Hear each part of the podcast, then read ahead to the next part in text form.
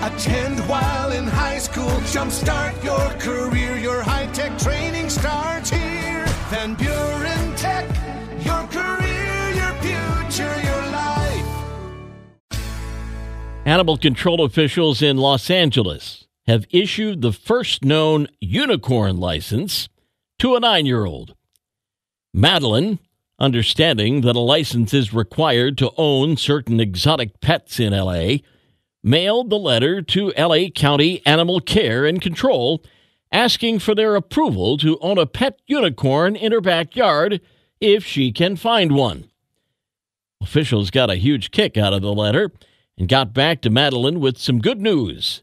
Her request had been approved, and she would be allowed to own a pet unicorn as long as the unicorn is given regular access to sunlight, moonbeams, and rainbows. Madeline received a license as well as a stuffed unicorn to hold her over until she finds a real one, because as animal officials stated, real unicorns are indeed a very rare find. And that's just good news. Have some good news to share?